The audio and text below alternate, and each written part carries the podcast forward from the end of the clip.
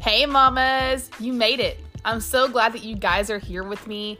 If you're here, then you're probably facing the daily challenges of a blended family as a stepmom or a bio mom. I get to live the best of both worlds because I'm both stepmom, bio mom, and my kids have a stepmom of their own. Be prepared to hear the good and the ugly because there's no holding back on this channel. This is your host, Kira Weger, and you are listening to Blessed and Blended It Takes a Village podcast. All right, let's jump right into it.